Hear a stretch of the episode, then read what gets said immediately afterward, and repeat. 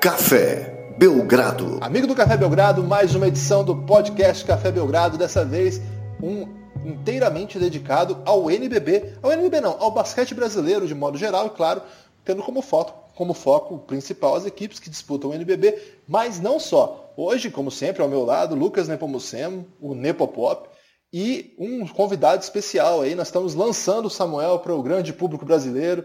Samuel Gonzaga, um grande é, ouvinte nosso, que, como eu falei nas últimas edições do podcast, vale a pena ouvir o que ele tem para dizer sobre o basquete brasileiro, que ele acompanha muito, é um fã do basquete e também presta muita atenção, tem uma dedicação à compreensão do jogo. Mas antes de falar com ele, vamos falar com o Nepopop. Tudo bem, Nepopop? Como é que vai aí a expectativa para o primeiro podcast integralmente dedicado ao NBB? E aí, Guilherme, olá Samuel, olá todo mundo que escuta o podcast do Café Belgrado. Muito feliz de estar aqui participando de novo. E vamos ver se a gente consegue cumprir essa promessa aí de ser inteiramente dedicado ao NBB. É, como eu disse, eu falei, mas falei errado, depois consertei e falei errado de novo. Não é integralmente dedicado ao NBB, porque nós vamos falar, por exemplo, de Liga das Américas, vamos falar de basquete, por exemplo, Liga Ouro, de repente, né? Então tem alguns outros assuntos, mas digamos, sobre, integralmente sobre o basquete brasileiro como um todo. É, hoje nós vamos entrar propriamente em assuntos como NBA, coisas assim. Embora, claro, o Lucas vai querer fazer alguma ponte, o Samuel é um especialista em grande, grandes comparações entre atletas de NBB e NBA. Então, claro que de algum modo a grande liga de basquete do mundo vai estar aí no, no horizonte. Mas antes vamos falar aí com o grande especialista em comparações NBA e NBB, grande camarada também, Samuel. Bem-vindo aí ao Café Belgrado. É um prazer estar aqui com vocês, Guilherme e Nepopop. Eu sou um grande fã do, do trabalho de vocês, acompanho muito tempo, desde a época do Basqueteria e ali no Twitter, sempre dando algum pitaco. Então, dividir hoje esse podcast com vocês é um grande sonho sendo realizado. E vamos falar daquele que, para mim, é o melhor basquete, é o basquete brasileiro, NBA é o segundo melhor basquete no universo. O basquete brasileiro, para mim, está no topo do mundo. Ô, louco. Começou com polêmica, né, Popop? Você, você... é, já dá para ver o nível do, do podcast hoje. Vai ser bem polêmico, do jeito que eu gosto. Vamos lá, então. O que, que você preparou hoje, né, Popop? Aquele quadro que a gente copiou, né, assim... No, é, eu gosto quando o pessoal chama cópia de inspiração. Você já viu isso? Tem muito na moda, né? Perfume, o pessoal faz isso também. É, mas a gente copiou mesmo, né? Um quadro lá do, do da ESPN gringa, né? um podcast que a gente gosta muito do Jalen Jacob, ou Jalen Jacob, não sei como é que fala, é, que é o, a, você traduziu esse quadro aí, essa inspiração, e fez muito sucesso, né? O último podcast com o Vitor foi muito bem sucedido, tanto quanto crítica, quanto público, audiência bem legal. Então a gente resolveu retomar isso aí. É plágio que a gente chama, né? É, para ficar mais bonito. É, então é o, é o, nosso quadro Pula ou Para, onde a gente traz os tópicos e aí você com os convidados e quem quiser mais dar o palpite é, vai falando sobre esses assuntos ou pulando. Boa. Antes de começar então o, o, o quadro, eu preciso mandar dois abraços, na verdade três abraços. Posso? Vamos lá. É, primeiro para um grande amigo meu também, o Samuel falou aí da época do basqueteria, foi, trabalhou lá com a gente, era pô, espetacular, um cara que manja muito de basquete lá de Franca. É, Rodrigo Bertoni, ele sempre ouve, manda abraço pra gente. E ele me falou que tem um amigo dele que ainda não acompanha muito basquete nacional e começou a acompanhar a partir do nosso podcast, tá ouvindo aí algumas coisas que a gente fala, tudo mais. É, então eu queria mandar um abraço para ele, chama Frederico, é lá de Pedregulho, Pedregulho, uma cidade próxima a Franca. É, então mandar um abraço aí pro Frederico e de, de passagem também pelo Rodrigo. E hoje nós vamos falar de basquete brasileiro também de repente, em umas comparações NBA e NBB, já dá, faz o Federico ficar mais atento aí. E também para o nosso amigo Felipe Melina, que fornece a foto que a gente usa lá no SoundCloud, que acaba indo também para os outros aplicativos, que é o, a cachorra dele, na verdade, né? Ele, é, ele tirou uma bela foto da cachorrinha dele embaixo de uma quadra de basquete abandonada e nos forneceu aí para a gente usar é, sem pagar fins autor, é, como é que fala? direitos autorais, o que também é sempre interessante. Então, mandar um abraço para o Felipe Melina aí, que sempre nos ouve também, um grande camarada. Hoje você não me pega desprevenido, tenho também três abraços aqui. É, todos são débitos do podcast passado. Boa, garoto. Um é para o Everton. É, ele falou que ia ficar muito feliz se recebesse esse abraço, então se sinta abraçado aí, Everton. O nosso amigo, o Elder Kleber, que ele a gente não conhecia, e ele também não nos conhecia, mas ele mandou uns elogios aí pelo Twitter, dizendo que curte muito. Então um abraço aí para o Elder Kleber.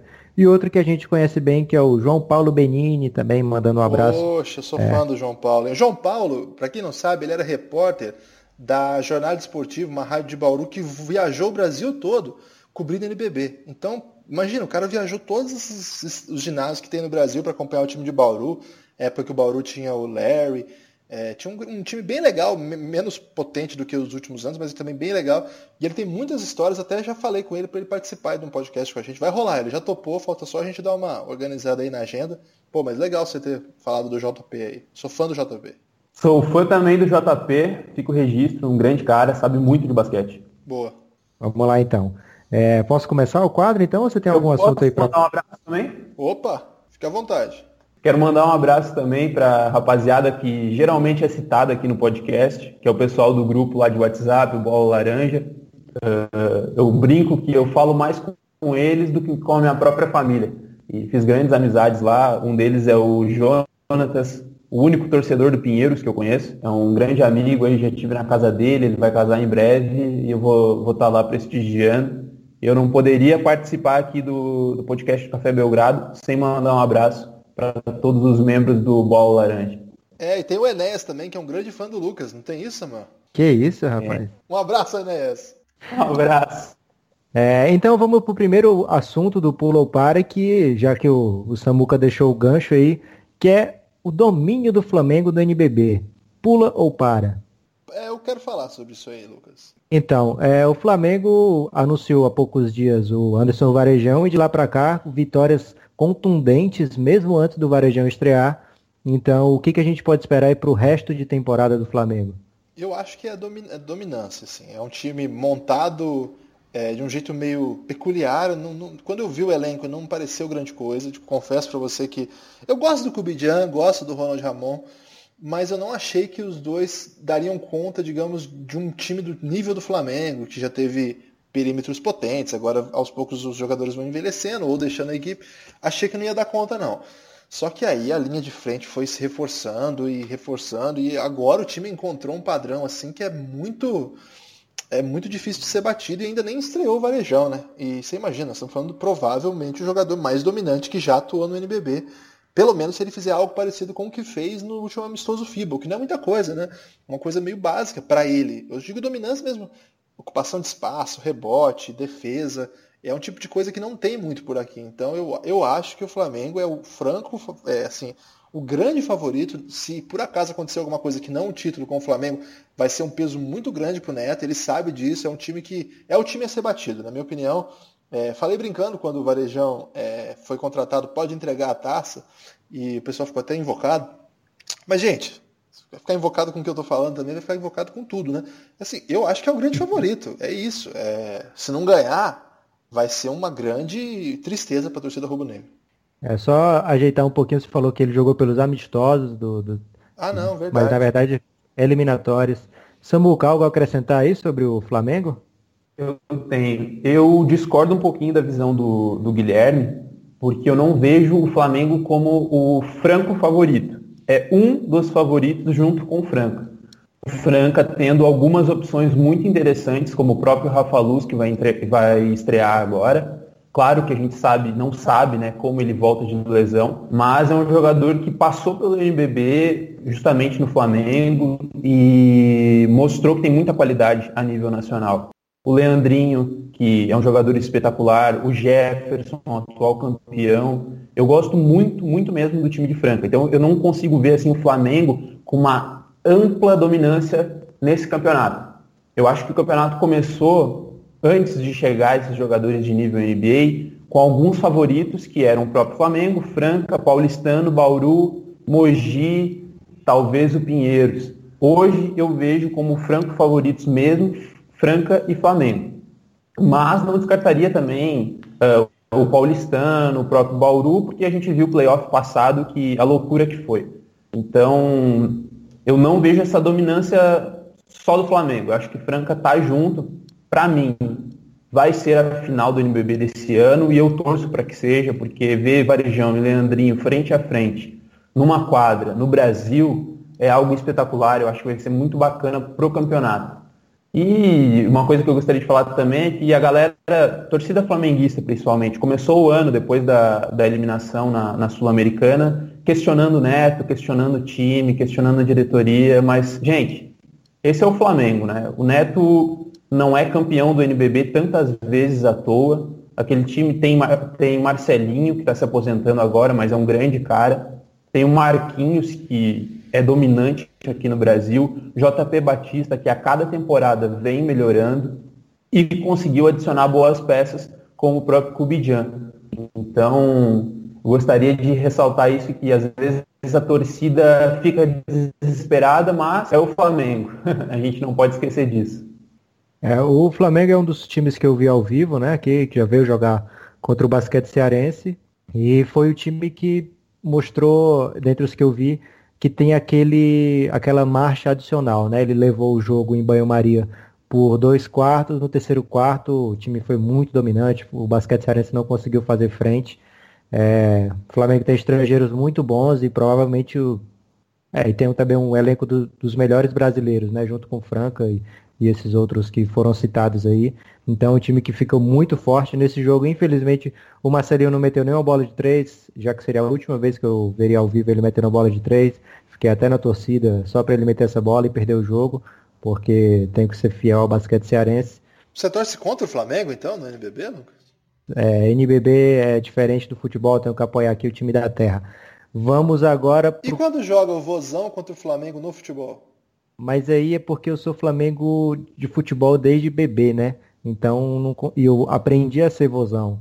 Então é diferente. O vozão eu escolhi e o Flamengo eu já nasci com ele, já pela minha família, e porque eu acho que é um DNA também. Mas aí é difícil torcer contra o Flamengo no futebol, mas no basquete eu ainda consigo separar um pouquinho. É, eu vamos. Consigo o Godoy em Franca. Ele é palmeirense, mas quando o Palmeiras tinha time de basquete, ele era Franca. É, é difícil. Basquete acho que tem essa identificação maior com o local. É, demais cariocas no NBB, pula ou para? Ah, não tô afim de falar deles não, porque é, nessa altura do campeonato eu acho irrelevante. Liga Ouro, pula ou para? Eu gostaria de falar. É, Liga Ouro, já definidos os times que vão participar da Liga Ouro, o Corinthians já apresentou técnico, já diversos jogadores aí apresentados. É, só tem Corinthians nessa Liga Ouro ou dá pra gente esperar alguma emoção? Eu acho que dá pra gente esperar alguma emoção ali entre Corinthians e São José. São José vem com uma equipe também com alguns caras experientes, como o Douglas Nunes, uh, como o Alexandre Pinheiro, Márcio Dornelles. É uma equipe que tem uma grande importância no cenário nacional, uma equipe histórica, e eu acho que vai junto com o Corinthians é, fazer ali a, as finais. Claro que é muito, muito cedo, muito precoce, mas o que eu vejo de elenco é, hoje são os dois. Mas não descarto, claro, o, as equipes como a Unifacisa, que está montando uma equipe interessante, com alguns nomes do Caxias, como o Guto, o Stabile e o Felipe Reck, que jogaram a temporada passada. Uh, temos também o Cerrado, o Brasília Basquete, é legal ver Brasília de volta no cenário também. E as equipes de Santa Catarina, como Blumenau e Brusque, que correm por fora. Tem uma história legal do Unifacisa, né, Samuel? Que eles contrataram um refugiado, não era isso? Isso, isso. Hoje, hoje à tarde mesmo eu vi no site da, da LNB uma história bem bacana de um camaronês. Eu não vou lembrar o nome dele aqui agora, mas é um atleta da Unifacisa, armador, que é camaronês, veio refugiado lá do país dele e integrava um projeto social no Paraisópolis, em São Paulo. E foi descoberto pela Unifacisa e vai disputar a Liga Ouro por eles. Então, bem bacana essa história. Guilherme, algum destaque da Liga Ouro? É, eu acho que o Samuel cobriu bem aí. Eu vou falar assim que eu esperava um pouquinho mais do Corinthians, sabe? É, a gente tem que ver que gringo que vem, né? Eu acho que com esse time aí eles jogam com boas chances de subir, mas não é aquela coisa assim tranquila, sabe? É, eu acho que o Corinthians, pelo nível de investimento que promete ter, e pelo tamanho da camisa, ele não pode correr o risco de não subir. Senão é vexame. É, tem uma questão meio fundamental aí que a eleição do Corinthians acontece no início de fevereiro, acho que dia 2, 2 é, ou 3, não lembro agora. E aí eu acho que daí define mesmo se a candidatura da, da atual chapa que, que domina o clube nos últimos oito anos é, vencer, oito não, né? Já dez anos, vencer, que é a chapa é, ligada ao André Sanches, agora o Andrés é o candidato, é ele que está bancando esse time, sabe? É, inclusive, na pessoa do André, a pessoa do Andrés foi fundamental para que o time existisse. Sem ele, esse time sequer teria dado passo para ser montado. Sem ele, aí a gente tem que ver o que, que vai acontecer. Se, por exemplo, o Citadini, que dizem que é um candidato forte, é, ou outro, né, o Tuma, o Isabela, que são os outros candidatos, se algum desses outros vencer, acho que muda um pouco a lógica e aí vamos ver o que, que tem. Acho que o Corinthians contratou um grande técnico, é provavelmente o principal técnico desse, dessa liga, é, mas também não. O, o, elenco assim é repleto de bons jogadores, mas que bons jogadores que não estavam empregados na, na primeira divisão porque não encontraram lugar para jogar.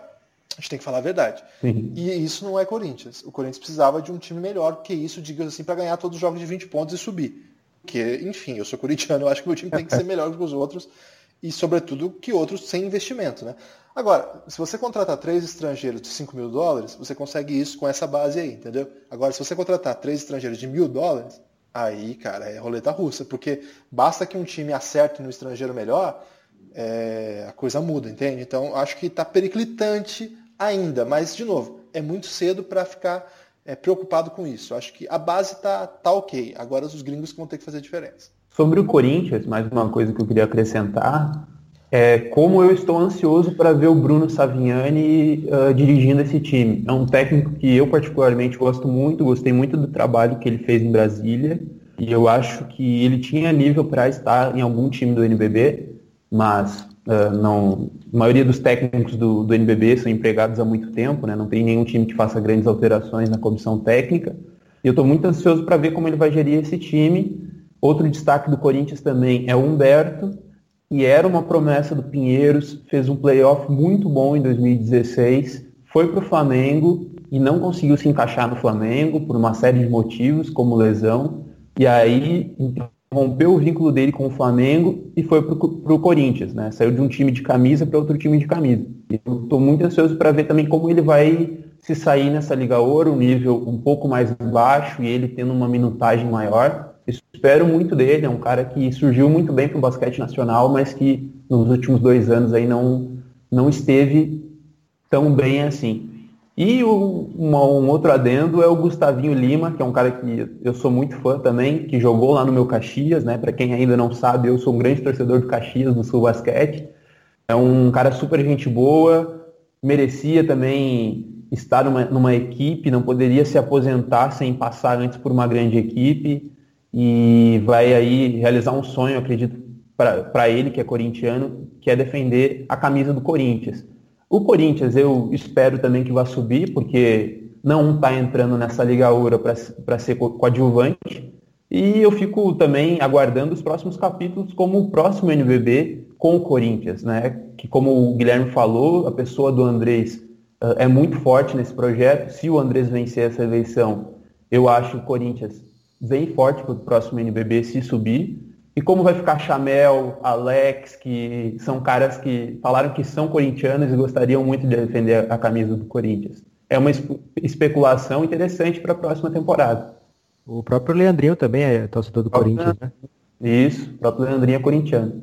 Eu acho que uma coisa fundamental que não foi falada aí sobre o basquete do Corinthians é se vai ter Coringão analítico do basquete, Guilherme. não, não. Aí não. É, essa aí o pessoal do, do, do basquete aí já tem gente que faz análise legal aí, até mandar um abraço lá pro Vinícius, né? Pô, baita trabalho que ele faz, sempre posta lá no Twitter, acho que tá no YouTube também. É, acho que no basquete eu não vou me meter, não. Eu não posso cometer a injustiça de esquecer do Macaé Basquete, que é uma equipe que estava no NBB até o ano passado, né? E teve que se ausentar dessa temporada por conta de problemas financeiros, mas vai estar na Liga Ouro. É um grande trabalho lá dirigido pelo Léo Costa, revelou alguns gringos aí que a gente tem hoje jogando no, no Brasil, como o Jamal e o Kendall Anthony, e trouxe mais dois, mais dois gringos que a gente não conhece. Um deles com o mesmo perfil, é armador baixinho. Estou aguardando aí para ver se o Léo acerta nessa contratação também. Próximo assunto, esporro do Gustavinho na Liga das Américas. Pulou para. Ah, acho legal falar disso aí. É legal demais.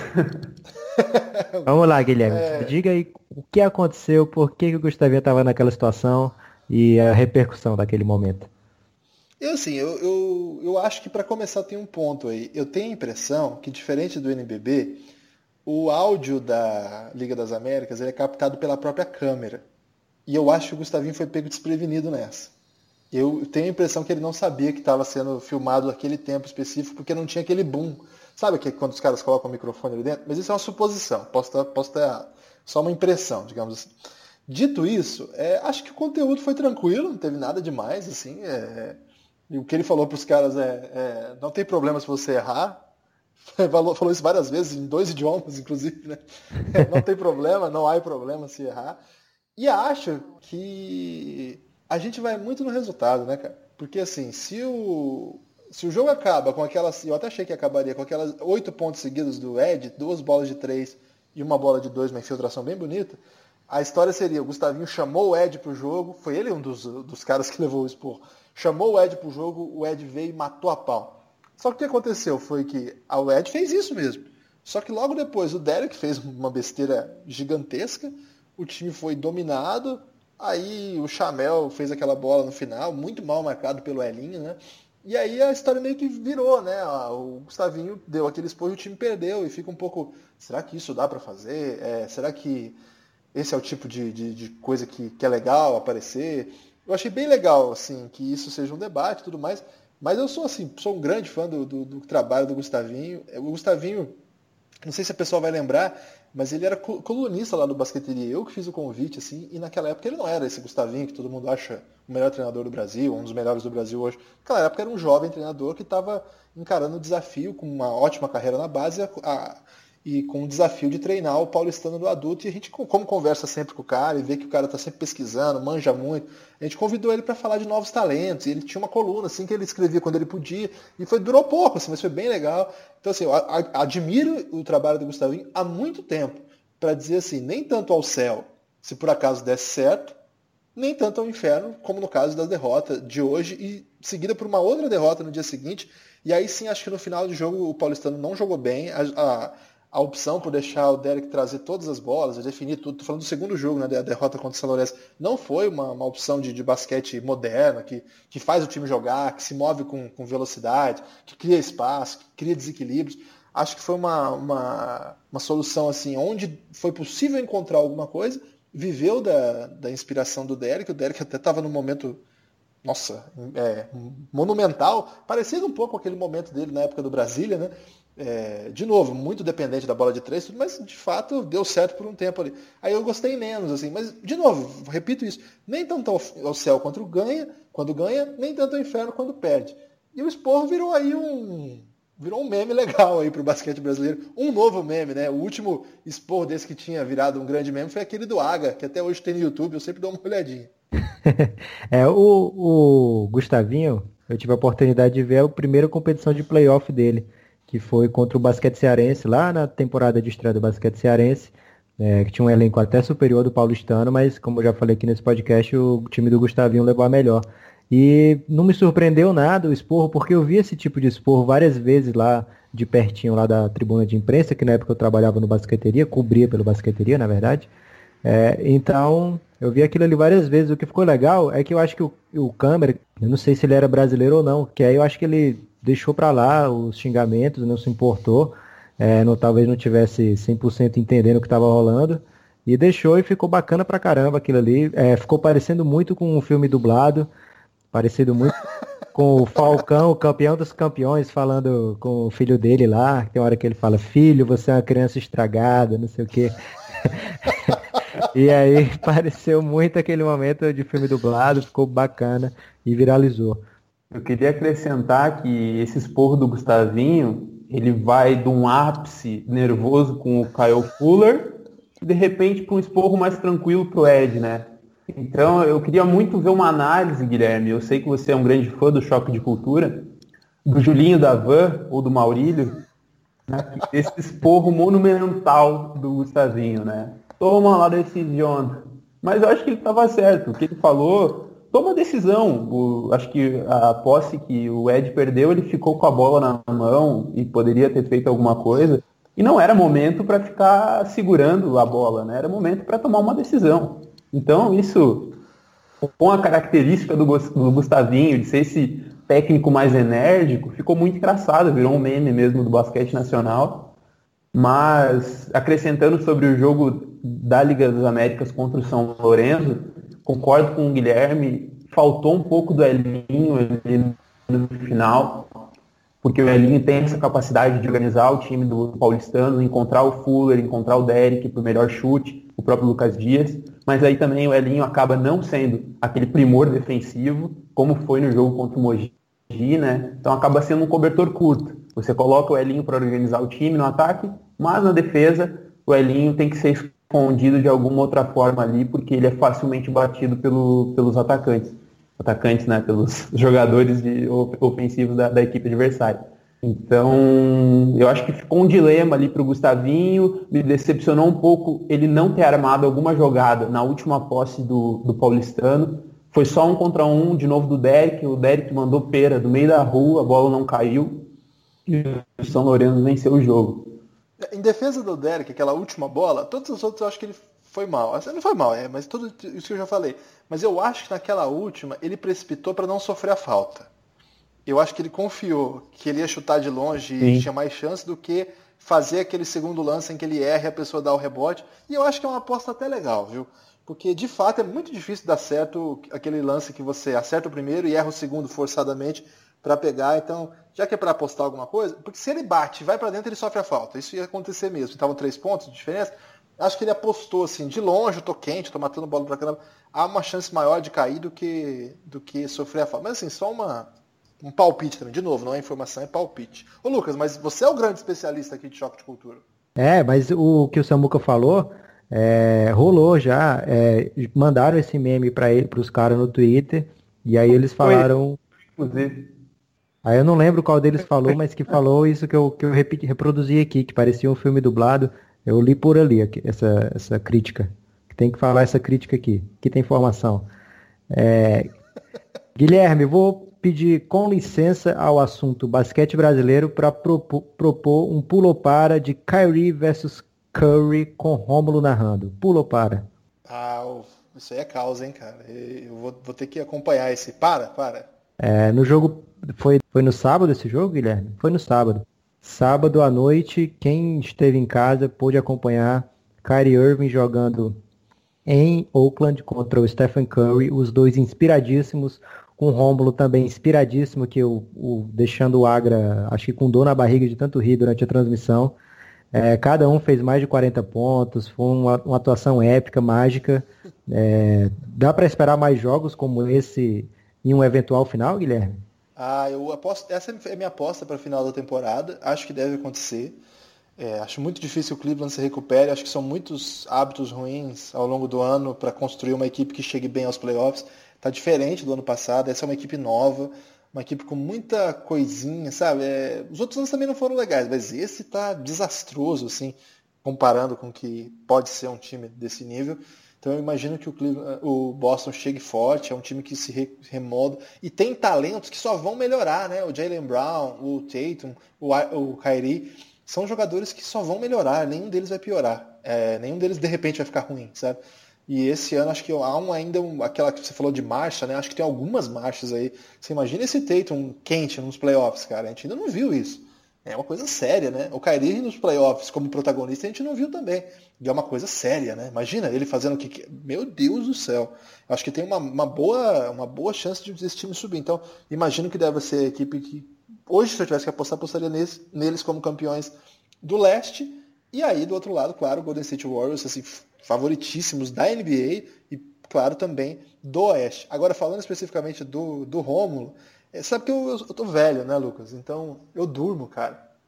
E eu durmo não por é desgaste mesmo, físico, sabe? Eu, eu chapo no sofá, acordo, acabou o jogo, sabe? É triste, assim.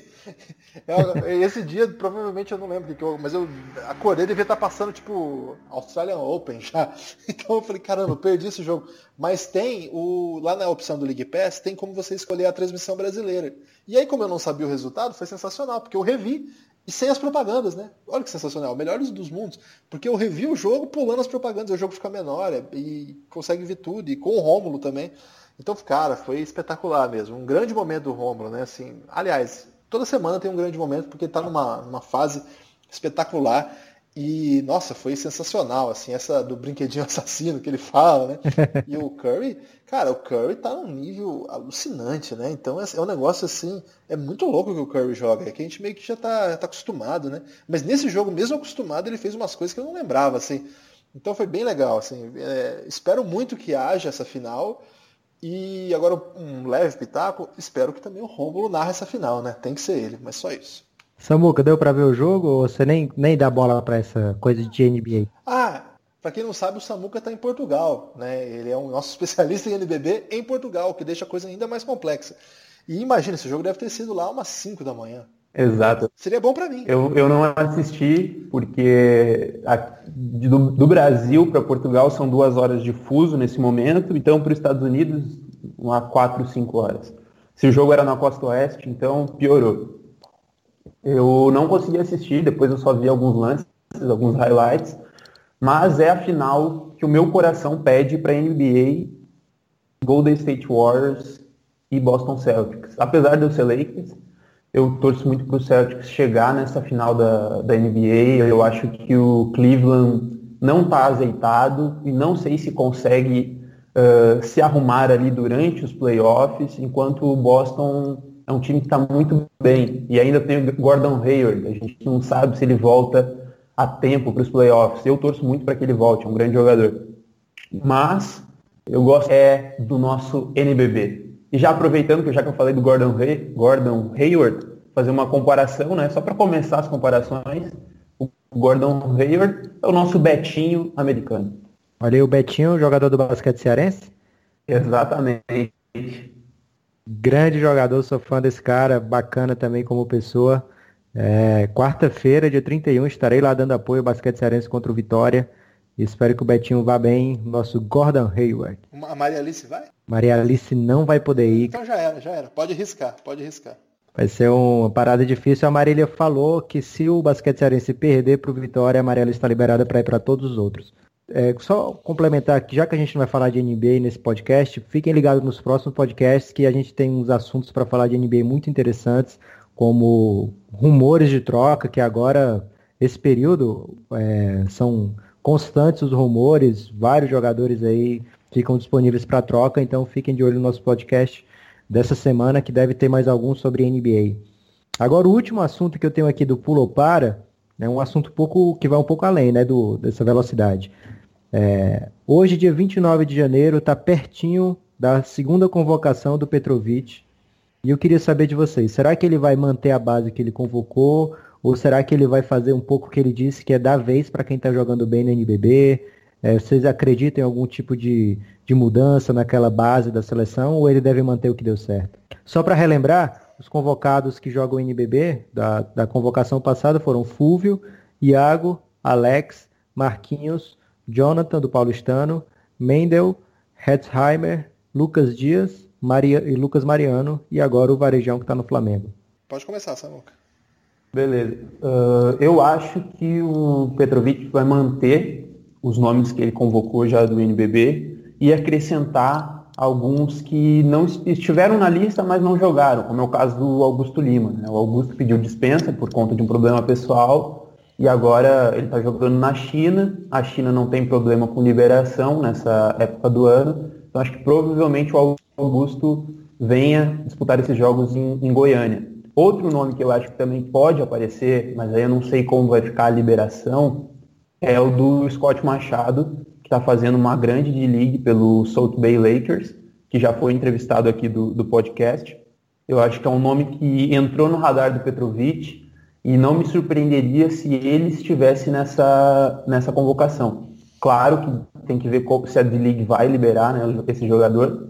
Eu não sei como está a situação do, do Caboclo com a seleção brasileira, depois de toda aquela polêmica no Sul-Americano, mas tinha informação que parece que o Lamas e o Petrovic iam conversar com ele, porque aconteceu com outro técnico e tudo mais, mas eu não sei a que fim chegou isso, se de fato foi, foi feita uma conversa com o Caboclo, mas seria interessante ter ele de volta na seleção, porque é um jogador que a gente vê jogar, mas a gente conhece muito pouco de fato do Caboclo, né? É, sem ser aquele nível de liga ali, a gente viu alguns jogos dele com a camisa da seleção brasileira, onde ele estava bem, mas aquele problema extra-quadra acabou encurtando a passagem dele. Eu acho que o Petrovic mantém a base da convocação, sim, com esses nomes do, do NBB, além, é claro, do Benite, do Fischer, que devem vir da Europa. Então, é, eu, eu, tive uma informação que é, acabou se não, não, não se confirmando, então virou uma não notícia, eu nem, eu nem divulguei porque eu acho que poderia ter um efeito meio contrário, assim, eu não gosto muito de polêmica, tal, de alimentar. Mas eu recebi informação que o Petrovic ainda não recebeu nenhum real da, da Confederação Brasileira e que isso poderia eventualmente atrapalhar o seu retorno. Imagina, eu recebi isso aí como um bom, uma bomba, né, cara? Tô louco. Mas na verdade não é isso, assim. É verdade que, assim, pelo que eu ouvi, é, parece que de fato ele ainda não, não deu certo, alguma, houve algum problema na documentação, mas parece que é questão do próprio Petrovic. Então, como isso não é uma notícia, eu nem quis divulgar muito. Eu estou contando aqui porque a gente está falando desse processo, então, mas isso nem é uma notícia. Assim, então, como não, quando não é notícia, a gente não divulga. Mas assim, eu tô, é, parece que está tudo certo. Então, se vocês ouvirem alguma coisa nesse sentido, pelo que eu ouvi, assim, é, de gente ligada ao treinador, está tudo certo. Ele, dia 7, se não me engano, ele chega e, e vai regularizar o que falta aí para receber. Quem, quem paga o salário dele não é a CBB, é o COB. Né? Então parece que por isso tem algum algum documento que está faltando, uma coisa assim. Então tá tudo certo, o Petrovic continua na seleção brasileira, então, enfim, eu estou noticiando óbvio porque não aconteceu nada, né? É, sobre a seleção, eu, eu, imagino assim que algumas coisas vão mudar, porque tem alguns caras que não estão jogando, né? Ah, o Fulvio, por exemplo, está fora, né? O... É, o, Fulvio está fora por lesão, né? Eu acho que tem um caso, por exemplo, do Iago, que está com poucos minutos no Paulistano, mas é um, um, garoto que o Petrovic já elogiou bastante. Eu acho que ele não vai abrir mão de ter o Iago nessa, nessa seleção, que ainda fala de renovação e tudo mais. Até mesmo porque o Iago está com poucos minutos no Paulistano, mas no jogo contra o Bauru, que foi o último pelo NBB, ele simplesmente estava possuído, né? O bonequinho assassino, brinquedinho assassino, que nem o Rômulo fala. Então, como é que vai ficar isso na, na, na cabeça do Petrovic? Ele está com poucos minutos no clube, mas é um jogador que mostrou qualidade em nível internacional na seleção brasileira, mesmo sendo um garoto de 18, 19 anos. O, tem uma história legal sobre o Iago, que quem me contou foi até o Rômulo. É, o Rômulo Mendonça ele vai aos jogos do Paulistano junto com a Fabi, a esposa dele. Ele, ela gosta muito do Paulistano, ele vai junto. E ele estava num jogo do Paulistano contra o Contra o Vitória, talvez? É, acho que é contra o Vitória. E o André Góes, ele estava marcando o Iago, o Iago estava acabando com o jogo, estava aí nesse momento do ragatanga aí que o, que o Samuel falou. e o, o Rômulo usa para o Azaia Thomas aquele, aquela, o capeta em forma de guri, né? Que é um, um, outro meme aí que o Rômulo usa. E foi engraçado que o Rômulo me contando que durante o jogo, batendo um fundo bola, depois que o Iago fez uma cesta espetacular, o Rômulo assiste o jogo na beira da quadra ali, né? O André Góes pega a bola, olha pro Rômulo e fala, é o capeta em forma de guri. pra caracterizar o próprio adversário, né? Usando uma história que eu achei bem legal compartilhar aí. É, eu, eu acho que são dois jogos bem fáceis, né? Que a seleção vai, vai, vai enfrentar. Então acho que não tem muito perigo, não. Então é capaz até de ter alguns testes aí, pegar uma molecada para pôr para jogo, né? Também tem a expectativa aí do Leandrinho e o Varejão, como é que eles estão, né? O Leandrinho ainda recuperando, mas de repente, quem sabe. Então acho que é, acho que vão ser jogos interessantes porque a gente vai ganhar. Acho que vai ter uma repercussão na mídia e tudo mais. Mas assim, no sentido de organização de convocação e tal, ainda não esperaria nada não. Acho que não tem grandes novidades não, viu, Lucas? Esses dois jogos vão acontecer em Goiânia, é, dia 22 e 25 de fevereiro, e o NBB não para, né? Então, é, os times que, que paulistano aí tem vários jogadores dessa, dessa base, é, pode acabar sendo prejudicado. O Flamengo também tem o Varejão, tem o Marquinhos, mas eu acho que no, são rápidos, não sei quanto tempo vai ser de preparação, né? É, se for uma semana, duas semanas já complica bastante, mas deve ser uma semana, né, Guilherme? Se, se tivesse algum nome novo que nunca foi convocado, vocês pensariam em quem? Eu tenho Cauê duas. Borges. Cauê Borges. eu tenho duas, duas pachecadas cearenses aqui. Uma é o Leozão, que eu vejo ele dominando todos os pivôs que chegam para jogar aqui. O Leozão é sinistro pra caramba. É... Ele joga pouco tempo, talvez porque o Biel tem uma ideia de rotação um pouco diferente, mas ele poderia jogar mais tempo. Ele nem tem tanto problema com falta assim, é raro as vezes que ele tem. E, mas quando ele tá jogando, ele domina pra caramba, ele dá toco, ele comanda o garrafão, faz ponto quando quer. Eu acho que é um jogador que, que poderia ter uma chance aí nesse sul-americano, nesse, dessas eliminatórias, já que. Qual, que é a versão NBA dele? Marcinho Gortá, no auge, né? Não, não agora, né? É, e tem também o Jimmy, que já jogou aqui no basquete. O Jimmy jogou no basquete cearense já. É, alguns anos atrás eu vi a evolução dele. No começo ele jogava dois minutos. No outro ano ele já estava muito bem, já ganhou o prêmio de defensor do ano agora acho que era no Mogi, né, que ele joga. E é um jogador que eu acho que poderia de repente entrar com especialidade de defender alguém. Acho que é um jogador que poderia receber receber alguma chance. E você, Guilherme, tem alguma ideia aí de quem é que poderia entrar na, na seleção vindo do NBB? Um nome que não foi testado ainda? Não, acho que assim, eu imagino que se ele fizer alguma novidade, vai ser trazer, por exemplo, um jogador que já foi de seleção de base, de repente um Derek, é, pegando esse bom momento aí no, na, Copa, na Liga das Américas, né? Eu acho que ele presta muita atenção em jogadores que têm capacidade física para jogar em nível internacional mais difícil, para o nível FIBA europeia, de repente, alguma coisa assim. Então eu acho que se ele tivesse que escolher alguém é, como novidade, alguma grande. É, algum tipo, algum atleta que não foi ainda, estivesse na lista, teria, teria que ser alguma coisa ligada a isso, sabe? É de repente um Leonardo Demétrio, que jogou na, na seleção sub-18, sub, que, que até disputou o, o Mundial, que está na Espanha atualmente, o, o, o Danilo também, que jogou nessa seleção, que está na Espanha. Então, se for, se for alguma novidade, eu imagino que seja de jogadores que estão na Europa é, e que pode, que possam fazer essa, esse, esse, trajeto aí. Acho que inclusive seria muito legal colocar o Demétrio e o Danilo para jogo, é porque eles estão num bom nível internacional, são jogadores com trajetória de seleção brasileira. E, pô, jogadores que, são, que é difícil de encontrar, viu? Um cara que, que defende físico igual defende o Danilo hoje, a gente não tem. Um pivô que sabe jogar com a bola na mão, sabe passar, tem uma, um chute interessante, está cada vez mais ágil igual o Léo, é, Leonardo Demetrio, acho que também seria bem legal. O Samuel fez uma entrevista bem legal com, com ele. Quem não viu ainda, procura aí no. Tem, tem no. Tem, só escrever no Google lá, entrevista Leonardo Demetrio, Samuel, que acho que, que, vale a pena dar uma olhada. Samuel, você falou do Cauê, Cauê Borges, né? Você acha que ele pode ser convocado? É, o nome do Cauê, claro, que é uma pachecada minha, né? É um, um jogador que eu gosto muito, tem feito uma, uma grande temporada. Mas eu vi alguns comentários no Twitter de pessoas falando, olha, o Cauê pode ser convocado, acho que o Cauê merecia convocação e tudo mais. Eu acho que ainda falta para o Cauê provar mais, porque essa temporada dele no Caxias é a primeira temporada que de fato a gente fala, nossa, esse é o Cauê que todos esperavam, sabe? Esse é o Cauê que põe a bola debaixo do braço e é o cara da partida. Mas eu acho ainda muito prematuro para falar numa convocação. Claro que é o, o furor do momento, né? Os nomes mais consolidados que eu gostaria de ver, assim como você falou, Guilherme, é o Fusaro e é o Demetrio.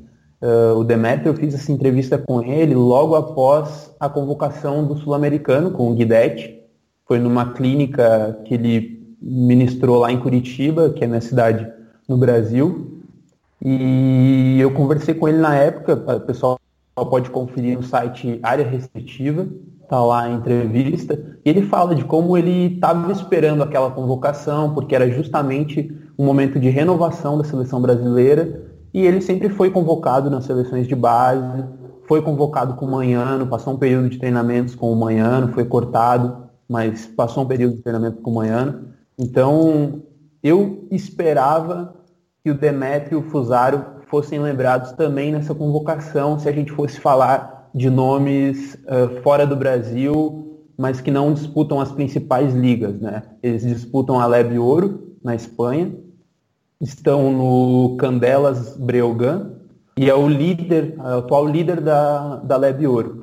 As médias do Demétrio diminuíram em relação à, à temporada passada, mas é porque o time também divide mais a bola, a bola não está tanto nele. Quando ele jogava no Lérida, ano passado, ele era um dos principais jogadores, isso ele fala na entrevista, e dessa vez ele tem outro papel na equipe. Então as médias dele não estão tão boas quanto ano passado, mas ele tem uma boa minutagem e a equipe é líder da Lab Ouro. O, já o Danilo está na primeira temporada dele na Europa. Né? O Danilo ele tem passaporte uh, internacional, então ele escolheu entrar aí no mercado europeu pela Lab Ouro, mas dependendo das atuações dele, ele pode disputar até outros campeonatos, porque ele é um jogador comunitário, então não, não ocuparia uma vaga de estrangeiro nas equipes europeias.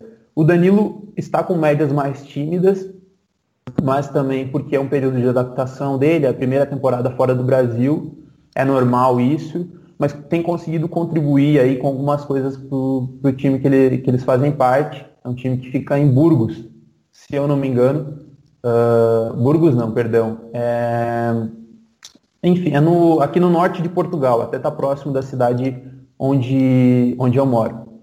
Então eu gostaria de ver esses dois nomes. O Cauê é mais mesmo uma pachecada, mas se ele fosse convocado, eu ia ficar muito feliz, é, porque é um jogador que, que tem dado alegrias aí à grande torcida do Caxias do Sul Basquete. Esses meninos aí que, que o Samuel falou, que eu falei também, é, eles fizeram parte daquela seleção sobre a qual o Demetrios falou no nosso podcast, que o Demetrios era técnico desse time na categoria sub-18, é, que venceu o, a, o, Canadá. O Canadá que tinha Andrew Wiggins, Tyler Ennis, Trey Lyles e vários outros jogadores aí que estão distribuídos na, na, na NCAA, jogando profissional no, ao redor do mundo. E especificamente o Fusaro foi ele que defendeu o Andrew Wiggins durante o jogo, assim, defendeu muito bem. É, então, assim, é um, um, jogador que tem uma base bem legal, assim, você viu que conseguia competir com os caras que se tornaram melhores do mundo. É, no Brasil fez uma outra boa temporada, assim, mas também nunca conseguiu dar aquele salto que as pessoas imaginavam que eventualmente ele poderia dar. É, agora na Europa começa, como o Samuel falou, pela, pelo nível um pouquinho mais baixo, de modo tímido, mas eu prestaria bastante atenção, até porque nós não temos reposição nessa posição na seleção brasileira, né? A posição 2 ali especificamente, a gente não tá, tá difícil encontrar alguém que, que vá cuidar da posição, pelo menos defensivamente. Né? A gente tem, ofensivamente, acho que a gente até tem o Benite, que acaba se tornando uma referência, mas o Benite é cinco anos mais velho, quatro ou cinco anos mais velho que o Danilo. Então, assim, para essa próxima geração, a gente tem o Lucas Dias, que é daquela seleção, a gente tem a armadura, a gente tem, por exemplo, o Derek, que estava naquele time, mas tem mais novo que é o Iago. Mas nessa posição 2 eu me preocupo um pouco, então acho que eu ficaria assim, atento ao, ao, que esse menino pode render. Mas falei muito, Lucas, desculpa. Eu acho que a característica do Jimmy uh, é um dos que podem concorrer com o Danilo, assim, que é um jogador que joga na posição 2, que tem a característica, a característica defensiva. Os dois foram para o Sul-Americano com, com o Guidetti. E só para eu não cometer aqui um erro, a cidade onde o Danilo e o Demetrio estão jogando é Lugo, na Espanha. Não é, na, não é em Burgos, como eu falei. Burgos é, é onde joga o Felipe dos Anjos na ACB. Considerações finais do nosso podcast. É, Samuca, muito obrigado pela sua presença, sua participação, nos brindando aí com seus conhecimentos. E antes de, de, da sua consideração final, eu queria que você desse pelo menos umas duas ou três comparações aí de jogadores do NBB com jogadores da NBA. O que, que você tem pra gente? Primeiramente, obrigado aí vocês pelo convite. Como eu falei antes, é uma, é uma grande honra.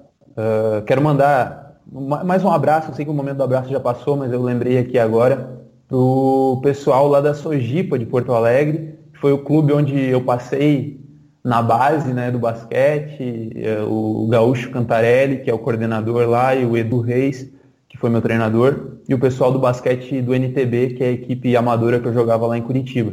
Então, eu queria só deixar esses abraços aí, vou mandar o podcast para eles escutarem e gostaria de registrar. Sobre as comparações, esse momento é o mais esperado por mim. Eu fiquei pensando aqui à tarde mais umas, umas novas comparações e eu percebi que o Pinheiros é muito, muito parecido com o Toronto Raptors. É mesmo? É. Por quê? O Bennett lembra o Kyle Lowry, aquele armador um pouco mais baixo, mas que infiltra muito bem. O Holloway é o DeMar DeRozan, brasileiro, né? Ele é americano, mas é o DeMar DeRozan brasileiro. Porque saiu da linha ali de três pontos, o chute não vai cair, o jogo é só média distância, infiltração. O Arthur Bernard, que já passou por Caxias também, me lembra muito o Valanciunas, embora o Arthur seja muito melhor do que o Valanciunas. Né? E o Toledo, Toledão da Massa, é o nosso Sérgio Baca grande jogador defensivo, mas que também pode sair ali para fazer um chute de fora. E o Pinheiros, assim como o Toronto, é aquele time que parece que vai chegar, mas nunca chega, né? Foi assim na, na temporada passada, eliminou o Flamengo, a gente esperava que fosse eliminar Bauru também, porque estava numa crescente muito boa, mas aí enfrentou o Brabo, o Alex e, e não deu conta. Então fica aí minha comparação do Toronto Raptors com o Pinheiros. E o Pinheiros tem algum caboclo? Olha, uma, o Mamedes é pivô, não chega, não chega a jogar na posição do caboclo. Mas o, o Pinheiros produz muito caboclo. Todo, todo, ano o Pinheiros produz algum caboclo. Pode ter certeza que eles vão revelar algum aí. Excelente. É, é, Guilherme, considerações finais do nosso podcast? Sim, eu tenho duas considerações finais sobre animais. Que tal? Sobre animais? Comparação de jogadores com animais ou não? Não, não, um salve para os animais. É, porque eu falei agora há pouco da foto, e aí eu, eu mandei mensagem aqui para o Felipe Melini, que é o que quem a, acompanha a gente nas. E a gente tem as estatísticas que o grande, o grosso do nosso público vem das, dos aplicativos, né?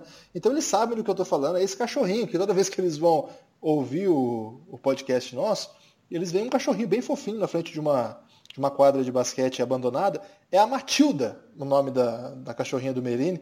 Então aí um salve para Matilda. E também o Bogdan, Bogdan que é o gatinho do, do Diego Silvestrini, em homenagem ao grande Bogdan Bogdanovic. É, ele tá com um problema lá que o gatinho tá fazendo o caos da vizinhança, deu um BO danado, viu, Lucas? O Bogdan tá bem, viu? Tá, tá bem também na, na, na vida animal. Como, é, que tipo de causa ele tá armando? Tá engravidando? Tá emprenhando não, geral? Não, ele é, é mais é, na parte de destruição de patrimônio mesmo. Puxa vida. Guilherme, nota triste do nosso podcast.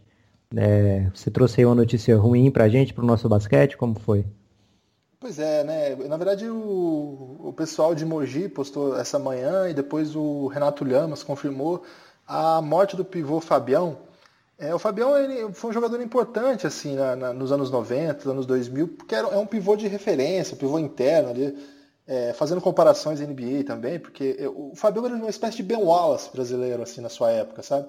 Pegava muito rebote, era bem fixo embaixo do aro, assim, com uma força imensa, é, e tinha uma, uma, capacidade bem legal assim de de ocupar assim a área pintada, era, era tinha, tinha esse potencial de intimidação e, e, ele era mais ou menos da mesma época ali que o Ben Wallace estava muito bem, então eu lembro que eu, que eu até fiz essa comparação na época, ainda não existia o Samuel fazendo esse tipo de comparação ousado, mas o Fabião era um cara que, que marcou época, assim, lá, em, lá em, no Coque, né? E depois também jogou em várias outras equipes. No Brasil você sabe que os caras jogam em várias equipes, né? Então ele fez uma, um, uma boa passagem lá no, no começo do, do projeto do Coque em Ribeirão e depois passou aí que o pessoal de São José é muito identificado com ele, né? Então aí é muito triste, a nota, a nota triste mesmo do dia. É, é a família. Muito jovem, né? Muito, muito jovem. jovem. Então, esposa grávida. Fica um abraço aí, é uma tragédia, claro. A gente só, só pode é, desejar que a família tenha força aí para passar esse momento que é muito difícil.